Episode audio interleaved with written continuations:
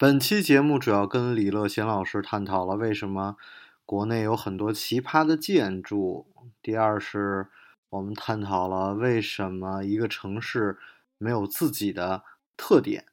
然后第三，我们探讨了为什么很多人家里的装修都非常的类似。本期节目也是我们第一次在 Clubhouse 里进行了直播。那么接下来欢迎收听本期的老马侃美国，欢迎关注马正阳叨叨叨。Uh, hello, you should check out Ray's podcast. He knows how to tell you about the real America. Our whole universe was in a hot, dense state that nearly 14 billion years ago expansion started. Wait, the earth began to cool, the autotrophs began to drool, Neanderthals developed tools, we built a wall. We built the pyramids, math, science, history, unraveling the mystery that all started with a big bang.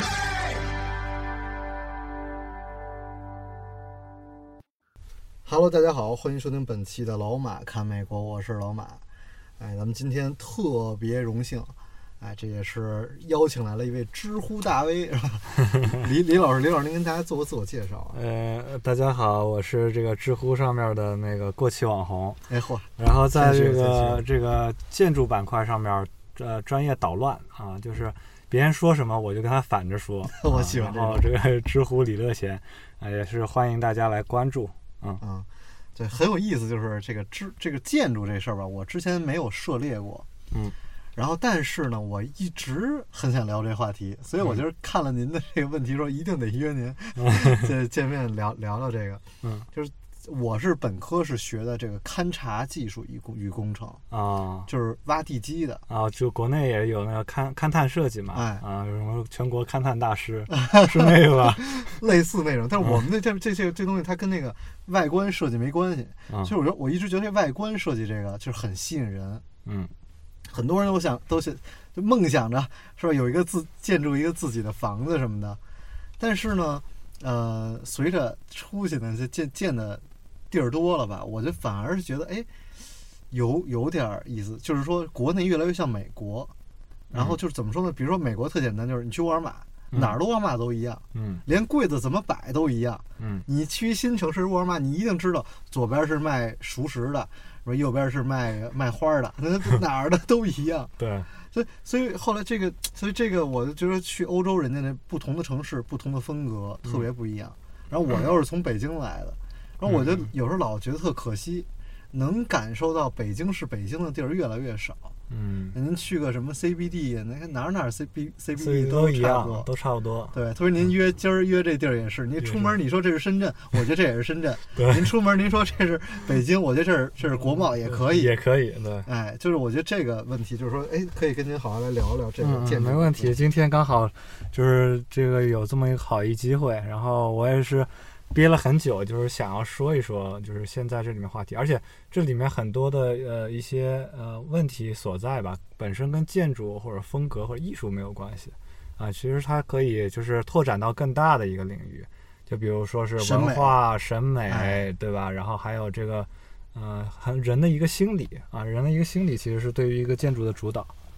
嗯而而又是这个，我不知道是不是是不是合适讲。您是在一个外企的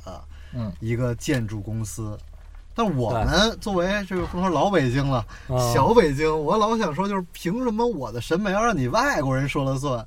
但实际上你一看，我们现在国内好多这个建筑吧，嗯，都是外国审美。所以这一看，这整个这一圈想聊的话题其实特别多啊。对对，我们以 捡着来聊吧，简着来聊，捡着聊，嗯，那个第一个说这个起步来聊，这说说这个审美有没有问题？我觉得审美是有问题。嗯我我觉得最最有意思就是我说那个出差去北方出差，每次去北方出差，我第一个爱看的是就是老百姓跳广场舞，我很愿意看这个。嗯我觉得这个国家特 兴盛，是吧？我就觉得这个你说要是一个什么领导人看着这，你觉得多好？哎，老百姓吃饱了撑的，不是是不是吃饱撑的啊？吃饱了没事儿，都在这跳广场舞，我觉得这特别好。嗯第二，我就喜欢看那个他那个各地的这个设施，比如说这个环就是什么奇怪的建筑，啊，奇葩建筑呃大赏其他建筑，嗯。我觉得特别逗，就是去看那个人的那个房，就是那个那个路旁的那个呃都是树。嗯。啊，北河就是河北的一个城市，嗯。然后它那树呢觉得不够绿，因为它雾霾也重啊什么，然后它装的绿灯，然后而它那个绿吧特简单。啊，你说绿有这么多种绿，您身上这个这个衣服的呃衣服的绿色。这种墨绿色什么，你可以用很多不同的绿，它那就是就是傻绿，然后就就是我觉得绿光打上去，对绿光打上，我觉得好多这种东西，我就说，你说这是领导人审美问题吗？嗯，其实是这样子，就是嗯呃就是像它这个林业啊，或者说是它这个绿化什么的，它属于市政工程嘛，就是它不能让那边的树给枯着，它不管怎么样，它必须要处理。你不管是把它给刷绿了，还是打绿光，就是就是因为现在其实很多城市里面，大家都能发现一个很大的一个问题啊，就是呃这些房子什么的，它是给你用的嘛，它不是给你用的。大部分的房子或者说是一些主要的一些文化设施或者是一些建筑啊，其实都是一个面子活啊，就是其实是给别人看的，对吧？其实呃如果你说真的是想要改善它这个整个街道的一个景观，那你重新种一些这个因地制宜的植物，对吧？就是它雾霾比较严重的话，你种一些灌木或者你经常的清洗啊，总比打一个绿绿灯强吧？嗯 还有一个就是我说这个嗯审美这事儿，我当年北京盖那个国家嗯大剧院的时候，我印象特别深，就是大家都在说国家大剧院，哎，这个说不好看，嗯。什么弄一个什么鸟蛋讽刺的什么锅锅底儿，什么讽刺特别多。但实实际上，其实到现在再去看，嗯，其实是一个很好的一个嗯建筑。对，我觉得这个其实有的时候，哎，有点像这个电影艺术一样，有的时候嗯它不能靠当时的环境来去看。嗯就像您当时不是设计了一个网红酒吧，对 然后就您当时就说说这玩意儿它的使用，你得看后期怎么样啊。对对对，合理性。最后，因为本身建筑这个东西，它跟很多，呃，就是跟大部分产品都很不一样，就是它的一个生命周期太长了。就很多房子它存在几百年、上千年，对吧？都有，就是可能就就是比如说这个人类文明就灭亡了。但是外星人或者说是这个后边新的物种跑过来一看，还能看到一些房子、一些建筑、一些石头什么的，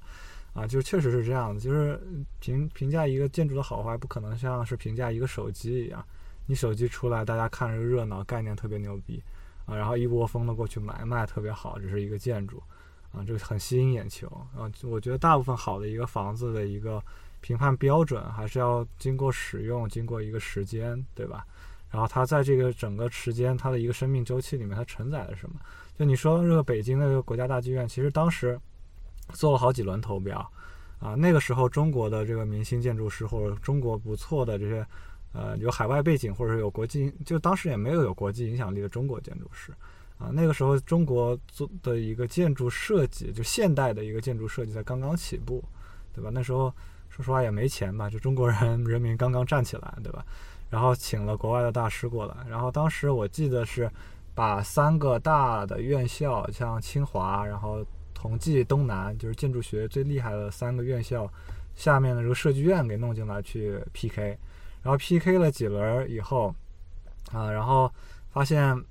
就是好像就从这个实力上面，或者是对于一个公共文化类建筑上面的一个把控啊比较有限，就大家的一个工艺手法，还有一个审美，或者说是它的一个技术。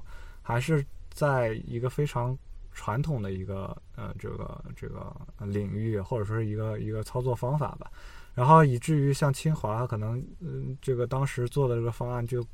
第二轮嘛，就是第一轮比下来肯定就不太行，然后第二轮就让他去模仿别人这个外国大师的这个方案，然后模仿的有点像，然后最后也不好说，这方案来来回回拖了好久。对，然后大家就说，哎，这个怎么能？我们都是四四方方的这个房子，对吧？特别是在天安门附近的，又是在轴线上面，你怎么能弄一个圆的呢？其实说实话，就是我看到那个房子的时候，当时我是呃一呃一零年的时候在北京，当时已经学了建筑了，然后也是在北京工作，然后去了这个国家大剧院去看了看，啊、我觉得那个房子一个处理吧，还是非常 humble 的，非常 humble，周边都是水。然后基本上这个建筑的一个轮廓就消隐在这个天际线里面，对吧？而且当时要求不能高过于、对啊天安门城楼。对，它也有限高，所以一部分的呃这个建筑就是包括你像进入它的时候，也是一个下沉的一个方式嘛，就往下边走。对，所以这个而且现在去看这个建筑的一个技术，包括它的一个表皮，它的一些铝板什么的这些材料的一个选用，也就特别耐看耐用，然后也耐脏，特别是在北京。这个还是就是又讲到，就是说嗯是不是比如决定应该选用哪个方案，这这个现在在国内还是非常就是一言堂的，比啊最大领导谁定的，嗯，对，这个就是一个决策机制的一个问题。一般情况下，像对于这种文公共文化类的一个建筑啊，就是这个房子，就为什么会出现这么多？结果我们今天不是聊这个奇葩房子嘛，这个奇葩建筑大赏，为什么会有这么多奇葩的一些建筑？一般情况下，如果有很多人在反复的去论证或者去讨论啊一个建筑出来的话，这个建筑的话不会太奇葩啊，甚至有可能它都是很平庸、特别好用、特别务实的一个房子啊，因为很多人看了大家的一个观念，包括这个这个意见综合到了一起以后，是一个比较折中的一个方案。那么一言堂呢，一般情况下就在国内吧，大部分文化类建筑目前嗯、看下来还是领导说了算，因为毕竟是他们的一个政绩工程嘛，对吧？就是他在这边执政，他做了一个什么样的房子，这是特别可以量化的一个东西。呃，就是这两个东西嘛，一个是造房子，一个是搞经济，对吧？这个都是可以量化。你说要搞了一个什么文化，那你这文化怎么体现出来呢？我造个文化馆，这是个文化吧？对啊，就是这么个逻辑。那么，OK，就是有这样子的一个事情的话，那这个就，嗯、怎么说呢？嗯、就比较比较有很大的不确定性了。那么现在就是中国的一个大的一个建筑项目，或者说是一个文化类的一个建筑的一个决策逻辑是其实这样子，就是首先像在这些大城市里面，基本上是要走招投标的啊，就招投标中心走招投标，然后先去遴选，如果这个项目确实特别牛逼啊，就比如说是上海要盖一个大美术馆啊，深圳要盖盖一个大的一个科技馆啊，先做一下遴选。什么叫遴选呢？就是公开的啊，你谁都可以过来投啊，来报名啊，报名参加。然后呢，你报名参加可能有上千家啊设计单位，呃，是国际呃招投标，然后上千家单位里面呢，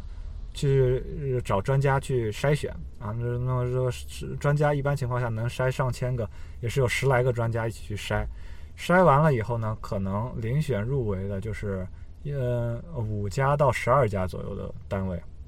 然后五家到十二家的单位再去做方案去做比选，啊，就这样子一个方法去做。然后呢，国内现在也是就是有这个专家组嘛，就是每个城市里面有这个建筑类相关的专家组，它也有专家库，把专家弄进去了以后，然后去评论评这个建筑打分儿。啊，然后打完分儿了以后，然后去给到这个这个上面的这个领导，然后领导去根据他们的这个啊专家，就是也有一个事情叫呃叫有呃有的地方它是这个呃就是叫评定分离啊，就是评归你评，定还是归我定，哦我喜欢了我就定，对。然后有一些地方它就是评定其实合在一起的，就是有很多领导他也是为了避嫌嘛，就是现在这个大的一个环境。然后那我就不不不过来，就是这个来一言堂，万一这个东西这个造出来了以后坏了，我还得背锅，对吧？这后面你就可以让专家背锅嘛，对吧？都都是学这个的。对，然后像刚才就是你今天就是我们俩刚才看那个图片里边，就是你刚才也说了，就到了北方啊，有那种特别奇葩的楼，对吧？像那种什么福禄寿啊，然后福禄寿大楼啊就三个人站在那儿，对对对，然后大红大绿路过那儿，三河那边啊 对，然后还有一些就是那种大的鼓啊，什么金元宝啊，嗯然后那个大闸蟹，对吧？大王八这样的房子，其实说实话，就我之前也跟朋友有聊过这个问题，就是怎么哪儿来这么多奇葩建筑，对吧？这个奇葩建筑，就是他们为什么要盖这个房子？就为什么？而且大家觉得奇葩，很多人觉得它奇葩的一个很重要的一个原因，是因为建筑是特别。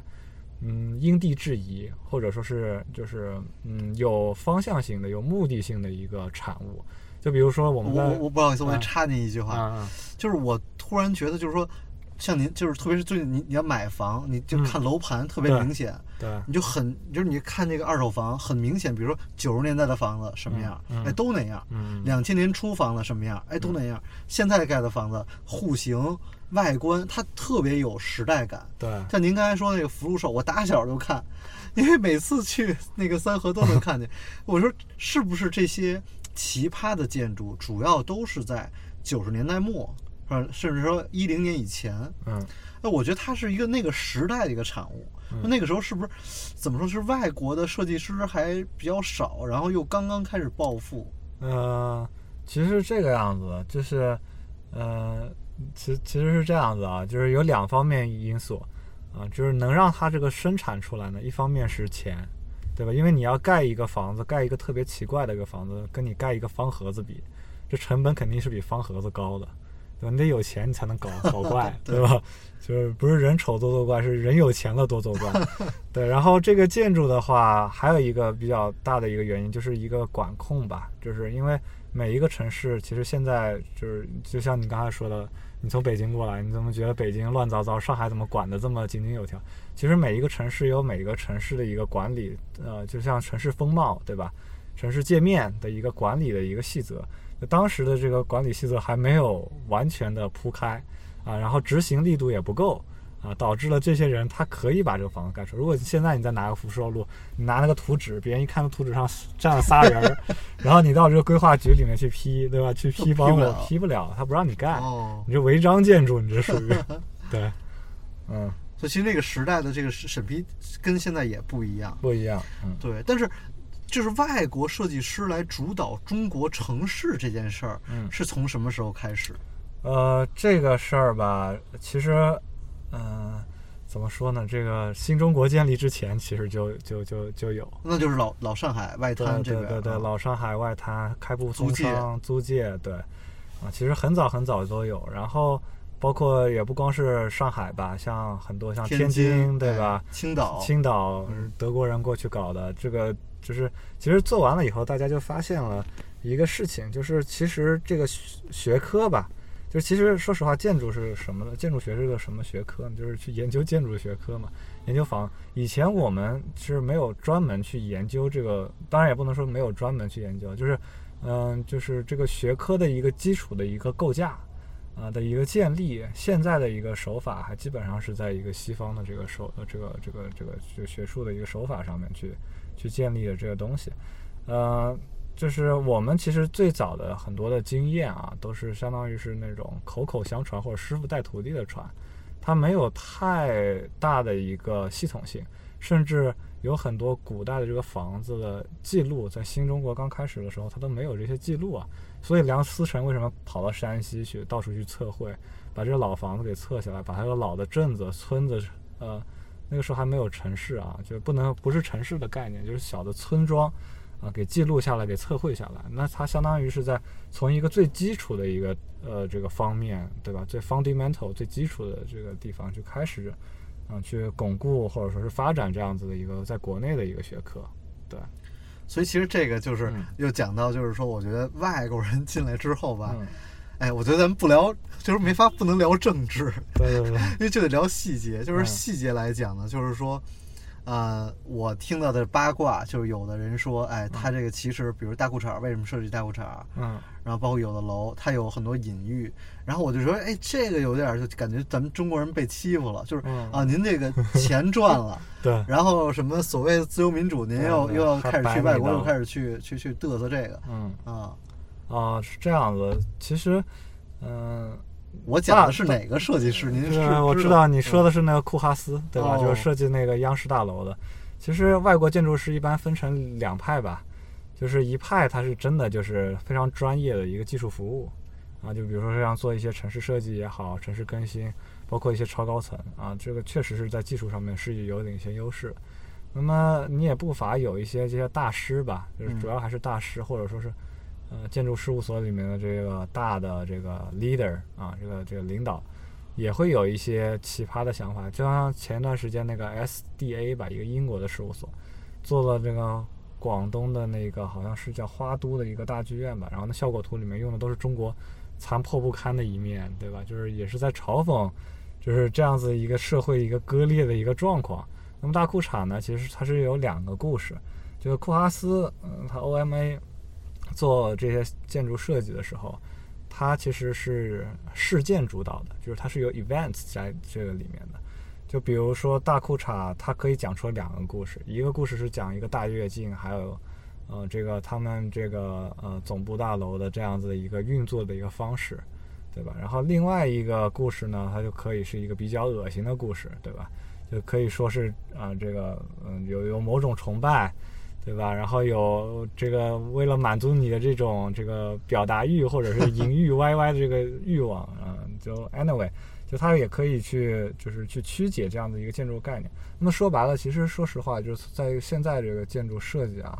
包括这些文化建筑中，其实为什么会有这样子的一个问题啊？就是你听到了很多各种各样的故事，因为这个故事或者是概念对于这个建筑越来越重要，或者是对于这个城市的一个公共文化是越来越重要。如果说你这个房子一点故事都没有，它就是一个好用的一个盒子，其实很大程度上就是不能满足。一方面是城市的一个形象宣传，对吧？文化宣传，另外也无法去满足这个领导或者说是这个呃他们的一个政治理想、政治的一个一个抱负啊，所以还是要讲故事的。那么这个设计师呢，或者是建筑师，他有的时候他是比较被动的讲故事啊，他觉得有的时候，特别是我们做很多房子，做太多房子，一年做几十个项目，对吧？你觉得我每一个都要讲出来故事，这个岂不是工作量挺大的？本来我就盖一个小房子就行了，现在我还得给你编故事，还给你讲好听，其实也是怎么说呢？就是在这整个进化的这个过程中吧，就建筑师的这个进化的这个过程中，然后或者是这个职业的一个进化的进化的过程中，然后是希望是能更好的可以去获取一些项目。对，所以才搞出来了这些有的没的啊。就比如说像北欧很多建筑师，他特别沉寂的，就是好好的盖一个房子嘛，像祖母托，对吧？在那个瓦尔斯，在那个呃那个嗯、在山里边，对吧？这个小村庄里面去盖一些小房子，他就想要这个房子好，这房子舒服，这房子在以他的审美看上去比较美观，因地制宜，就地取材，它就是一个好房子。就设计师自己当甲方了，就是 给自己、呃，话语权比较大一点，给自己对做自己满意的。是，这不是现在好多设计师做民宿不就是吗？对对对，这个在美国，像我们都在美国之前，你肯定也是接触过嘛。这些很多都叫 design build，就你设计加制造，甚至有些人还有这个运营，对吧？在这个里面，那这个就比较容易出来好的东西。就很好的一个例子就是像 WeWork 这种模式，对吧？他自己相当于我是自己是甲方，那我最早就是合伙人，他和当然虽然已经走了啊，也是做设计出身的，那我把这个。呃，这个办公空间打造的特别的舒适，特别的年轻化，特别的有活力，对吧？又合理，然后又不贵啊！你把这个办公条件提升，然后你再把这这个租给别人啊，然后你再可以通过租给这一些年轻的这些嗯嗯孵化的这些企业，然后又可以建立一种社群，对对对，啊，就搞出来一种这种互联网文化的一个对办公 co living，对甚至是对。其实这个其实 co living 其实没起来，我发现，对，不是这个，我觉得其实中间又有又有一个我觉得挺有意思，就是说，嗯你看像这个当年是梁思成，他当时他希望北京在旁边再盖一个，对，他希望这北京这个地儿留留着自己的这个味道。对对对我觉得，这特别明显，就是去看这个佛罗伦萨，嗯哎呦，我就说哦，原来人家是这样的，因为这个这个真的这个建筑是有年纪的，嗯所以这个我去就是说看这个就是芝加哥，都是八九十年代的时候或者七八十年代，嗯，盖了好多那种高楼摩天大厦。对你再盖吧，就是你没你也没那味儿，是。所以就是，但你所以说国内这个摩天大楼或者说这个这事儿呢，可能就是未来也就这样了吗？还是说会有什么样的变化吗？嗯，从目前的这个呃，目前的这个工业结构上面来看啊，只要这个工业不太发生巨大的一个呃，就是就变化，建筑的话发生变化的一个可能性也不是特别大。就这样。那么我们现在其实说实话，就是就比较可视化的，就是一个城市界面或者说一个造型、感官用的材料，对吧？你要再往上面盖，盖更高也没有什么太大的意义。现在其实也是建筑在寻求一些软实力嘛，就大家也想要去做一些智能园区啊，让这个建筑变得更加绿色呀，对吧？呃，让人在这里面更加舒适、更加健康。今年我们见到，呃，去年我嗯去年了，见到的这个创业企业里边，嗯有一个特别逗，就要提叫做第四代的建筑住宅，您肯定听过这个。啊，我知道。他就他的意思就是说，这个呃家家户户都有自己的花园儿，嗯，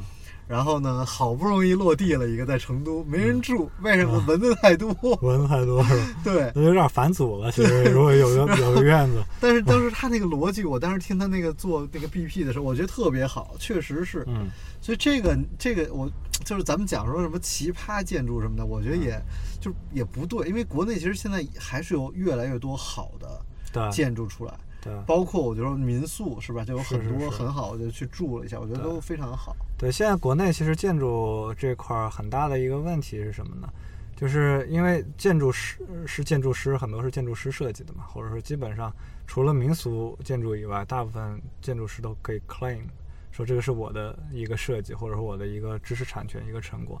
那么现在中国大部分的一些设计的一些机会或者是房子，其实是地产商统一开发的，对吧？你一片店的地拿出来，就政府的挂挂出来，然后你去拍，拍到了以后你去开发，开发完了以后整片的去卖嘛，就相当于现在是，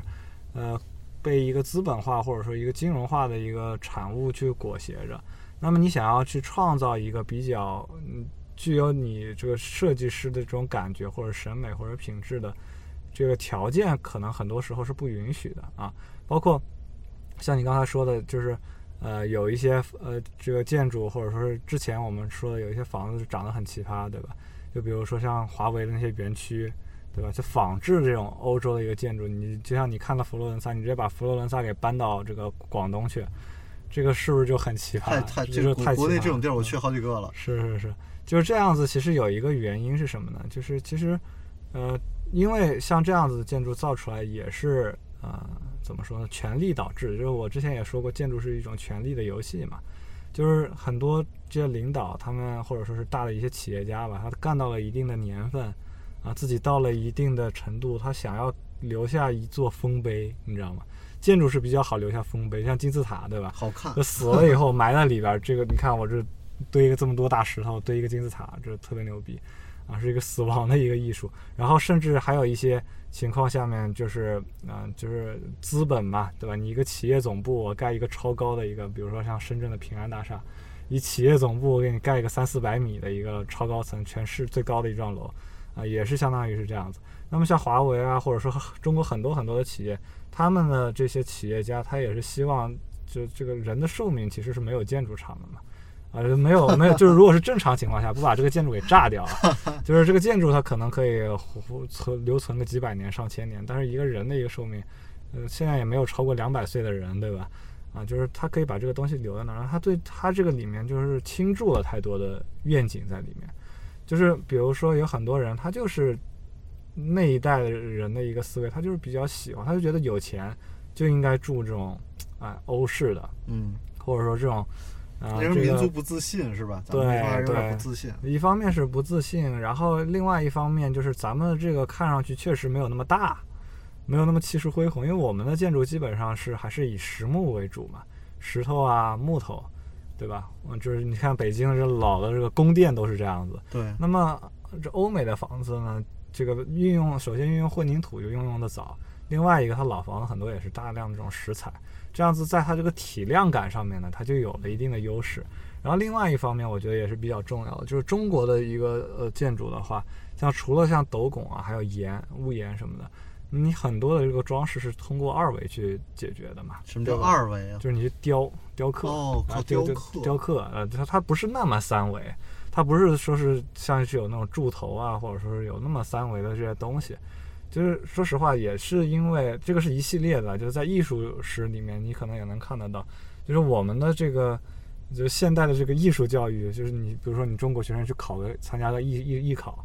对吧？考的也不是这个国画吧，也是考的像素描啊，什么这个水彩，甚至像央美、国美，甚至还会考油画。它也是在一个西方的一个艺术教育的一个体系上面，再继续往下去做这个事儿。那么别人其实当时就已经发明了很多各种各样的办法，可以雕出来那种惟妙惟肖的各种那种鬼斧神工的这个东西出来。那么我们的建筑里面其实没有太多的这样子的一些元素。我我当时是这么考虑的，因为我父母也是做相关行业的，然后他们也是做了很多房子，他们那时候做的房子也是很趋近于那种欧美的那种小镇。像我当时我老爸跟我说什么，他特别喜欢什么托斯卡纳风格。呃我操，我都不知道托斯卡纳是什么风格。我我当时我当时学建筑了已经，然后回去查了查，其实就是那种欧洲的那种那种小镇的那种感觉，哦然后那种。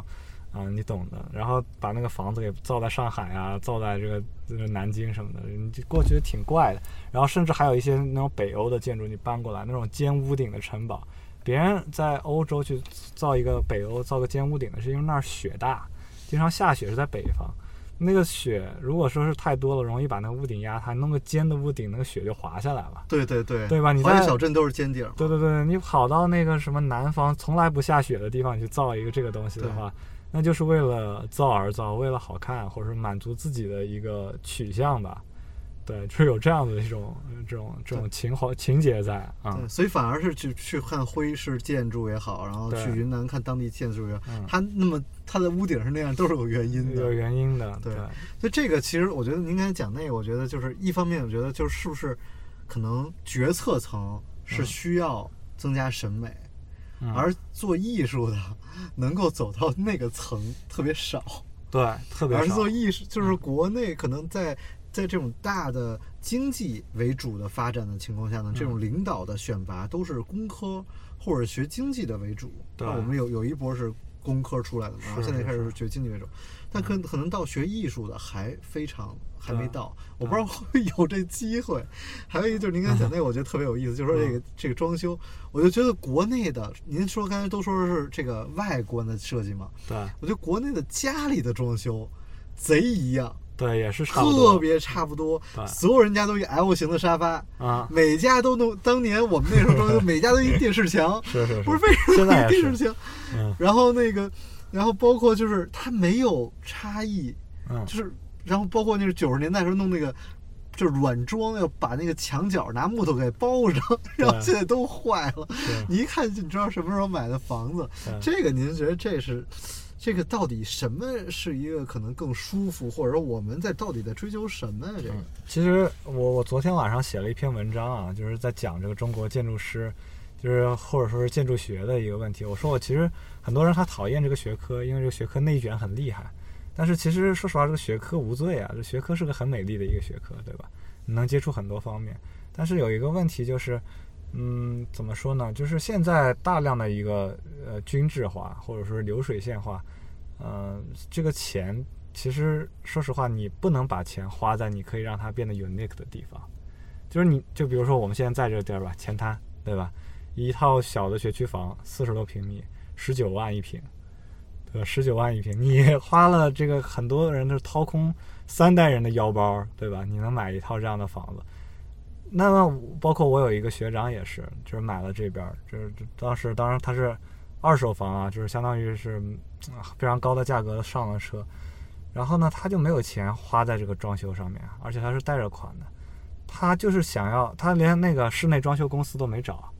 他找了一个施工队儿，然后自己在那儿弄，自己在那儿把这个房子装出来，就是他他其实现在是简装的嘛，简装，然后他找一个人帮他们再去改一改，就是其实。说实话，你再想想看，嗯，这个往前想个两三代吧，就咱们爷爷这一辈儿的，那时候的房子是不是都是自己弄的，对吧？当时我老家也是在北方，然后自己家有一个小的一个平屋，有一个小院儿，有个地下室，对吧？那个房子里边所有的东西都是新的啊，都是新的，呃，都是相当于他们自己去打造出来的啊，就是怎么说呢？就是它是有记忆在里面的。对吧？自己去改造自己的这个房子。那么现在的这种房子这种新法呢，相当于是工业流水线下来的。你一套楼三百户，呃，就是一个小区里边，比如说三百户人家，三百户人家交房的那一刻，这房子都一样的。然后你家具去哪儿买？去宜家买也是一样的，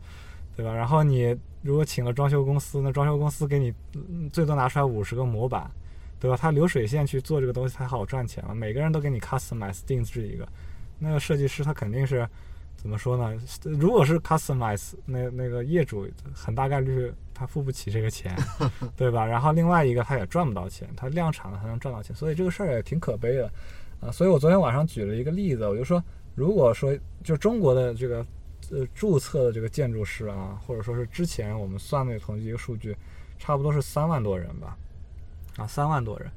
然后三万多人里面呢，这个中国有十几亿的人口。就相当于是，呃，四万五千个人里边有一个建筑师吧。啊，建筑师，您指的就是像您这样的，就是有设计外边的，还是设计室内的？呃、设计设计外边的吧，啊、设计外边的。对对对，就有那个注册有 license，就是啊我们相当于有一个从业的执照医嘱啊。但是如果说是你中国每一个人，就是四万个人匹配一个建筑师嘛，你如果每一个人花一万块钱在这个房子上面是花在建筑设计上的。那那每一个一级注册建筑师都是有四点五个亿的这个身家，嚯，但是不可能的这个事情。就其实你大部分的人的钱，他没有花在这个地方，他花在这个地价上面，对吧？他花在这个这个从中，对吧？就是当然楼板价很贵啊，造其实还好，造这个房子的一个建安成本一平米也就是几千块钱。那我们上海、北京的房子都十万，对吧？大几万至少有的啊，甚至高的十万、二十万，深圳有二三十万的地方。对啊，那你说，当然这个贫富差距也非常大啊，就是财富还是聚集在少数人的手里面。啊，我有个朋友就是从哈佛毕业的，建筑学的，啊，帮朋友设计一豪宅，那豪宅一点五个亿，那里边每一个角落或者说每一粒这个就是那个桌子上的筷子都定制的，就所有的东西都是不一样的，这是要付出很大的代价。啊但是像您刚才讲这个，我就再多聊一，就是您也是名校学建筑的，嗯，你有没有觉得国外还是会很不一样？对。就特别是这比不同的人家，对，比如北京啊，我去的这种所谓豪宅，就不说老百姓家了，嗯说多少亿的，对，然后您一进去一看吧，嗯，它还是差不多，包括别墅，你就一定是一大圆桌或者大长桌，是然后那个厨房是吧，嗯用人房，对，然后它的那个什么样，然后就是啊，桌子上甚至摆的东西，你都能想到一个茶盘一定要有大茶盘，对对对，一摁哗出水，然后给你沏茶，就是很像，嗯，就是我觉得这个差异化是靠人呢，还是怎么？然后国外呢，反而是会让你觉得很不一样，就是比如说，呃，比如说我之前的教授，原来去教授家，嗯。然后就是他很家里不大，嗯。可能和和这个平米的可能也就一百多平米，这个一个小别墅，嗯，但是他每一个部分都是他自己的。我当时一直说，我就希望有这么一个小房子，我不用太大，对，但是每一块砖，他甚至都是说，哎，这是我哪儿哪儿去哪儿旅游有这么一块砖，嗯。然后我这个哎什么样一个摆设是我从哪儿哪儿带回来的，嗯。它整个的这种个性化特别强。但我就发现哦，原来怎么咱们咱们这边就是哎就是审美都特别统一的，这对。对，其实是这样子，就是，呃，就在我看来，包括我，因为你想想看，我本身我们就是在这个艺术学院下面建筑系里边儿，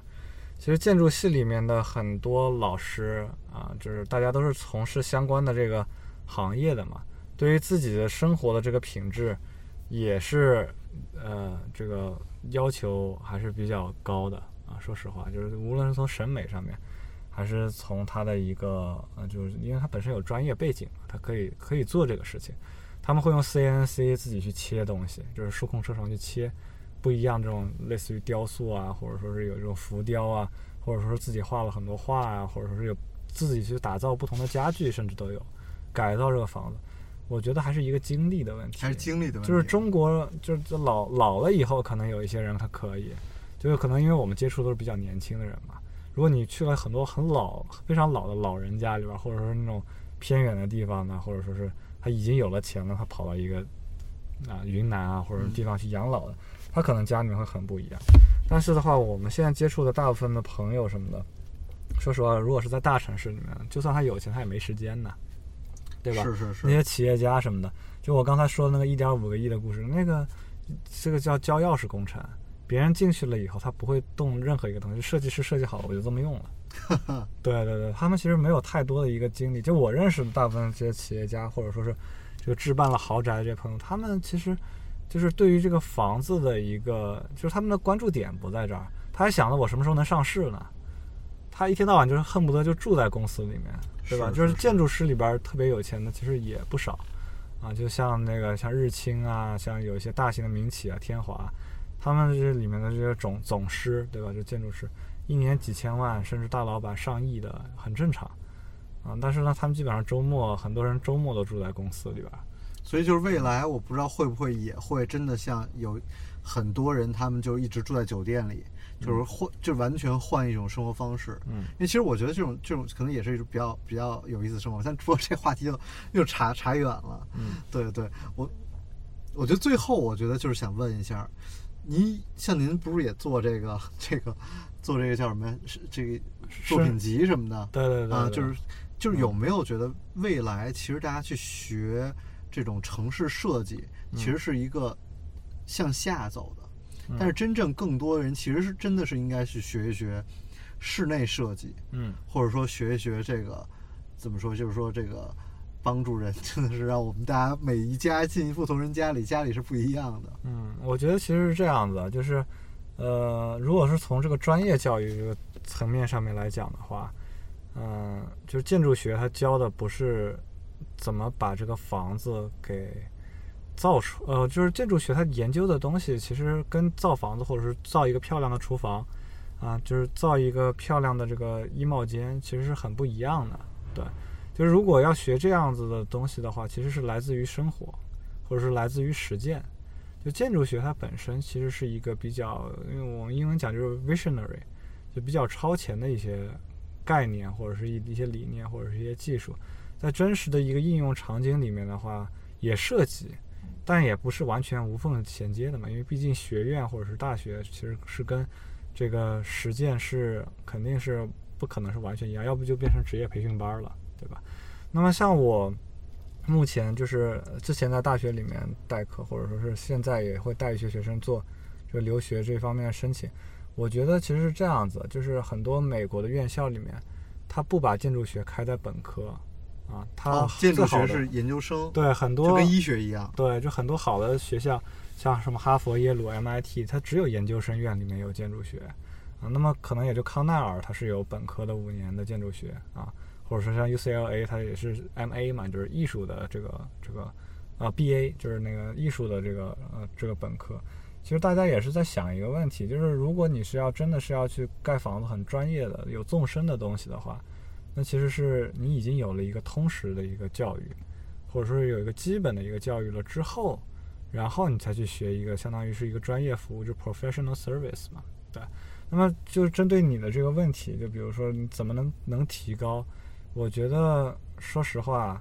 就是如果像像我们现在就是导出了一些很好的一些内容，对吧？让别人知道在哪一些地方可以去找到一些比较好的一些参考，啊，或者说是一个生活方式的一个改变，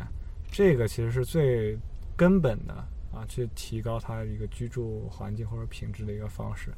但是如果说大的东西不变啊，就是这个对于年轻人的一个劳动力的一个无情的一个压榨，然后再加上这个这个房价的这样子一个呃这种高企啊，还是有点难度的啊，有点难度，因为大家的精力没有放在这个地方嘛。是，是是是就比如说像 B 站它视频，那你大家喜欢看视频了，它这个平台才能起得来，是是是。对吧？它没有时间的话，就嗯不存在这个 这个事情了。对，对嗯我觉得现在反正房子选择还是多的，我觉得嗯好多现在新出来那种小院儿什么的，我现在对倒是特别喜欢。是是，哎，我觉得就是哎，有这么一小院儿，其实这个还挺中国的。对，嗯，叫什么新式小院儿？对，嗯当然就好多后来说他们住进去感觉不一样。啊。对，这个对还是挺有意思的。对，之前像一条啊，就是这些这个流媒体上面，其实放了有很多人他自己去，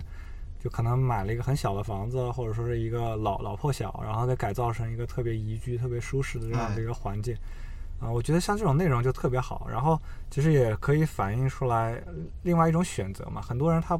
这房子弄得特别就是均质化，大家都一样，是因为他不知道有其他的选择。那么其实说实话，中国的这些房子绑定的东西太多了，特别是大城市里面，又绑定教育，现在把医疗给释放出来，那么主要就是教育嘛。年轻人结婚，他肯定要生孩子，生孩子了之后，他就要去那个考虑小孩上学的问题，对吧？然后这个房学区房就贼贵。那么如果能把学区房像北京这样子给弄成学片儿，上海这边给弄成摇号，对吧？把这一个概念给抹除了，然后把这个东西给控制在一个，就是别让它再更加疯狂的这个增长。然后的话，这个年轻人的话，他能看到，哎，比如说我就不住在这个市中心这个学区里面，我就住在郊区里面，像美国。对，像美国当时是那个《瓦尔登湖》吧，对吧？哦那本书一写出来，好多人就觉得，哎呀，这个我住在这个郊区以后不是挺好的吗？吃的又特别有机，然后环境又特别好，然后山好水好，感觉可以自己又能多活几年，对吧？而且现在好多不是互联网办公嘛，特别对是疫情期间，像美国的 work from home，大家都倾向于跑到一个比较舒适的地方去去生活。去生活，然后远程办公，呃，就有了这种可能性了之后，我觉得就是对于这些呃这个他们的居住环境啊，或者他们的一个建筑啊，或者他们一个小的一个微环境的一个品质，它才有一个比较大的一个提升。啊。其实有有可能的，因为我我身边也有朋友，他可能到彭浦新村去三百万买一套小房子，那你说小吧，它也不是特别小，它也也也够住，也也能住啊，在上海嘛，而且它是在中环吧，在中环啊，中环这样位置也算是比较好的一个地方了。啊，现在看是比较好的一个地方，对。然后他自己去好好的去把这房子装修、修缮、改造一下。嗯那么甚至我觉得，如果说是他这个，因为很多是住宅产权是绑定这个学区嘛，如果说是个商住产权的，在上海四万多块钱的，甚至都有三万块钱的，然后位置也不错，然后又大，层高又高那种，对吧？就是商住类的一个建筑，我觉得你去稍微改一改那个空间，或者说是一个居住的一个品质，也是非常高的，对。对，这跟当年有一阵儿特别流行 loft 一样，好像后来 loft 就对又觉得不太行了。是是这玩意儿这都问题挺多的。对，我行，今儿我觉得今儿聊的挺好，确实非常嗯感谢李老师。嗯对，我觉得那咱们要不就先这样。行，好的好的，感谢老马来邀老马的邀请。啊 好，啊谢谢您，谢谢您。嗯那我们下期节目再见，拜拜。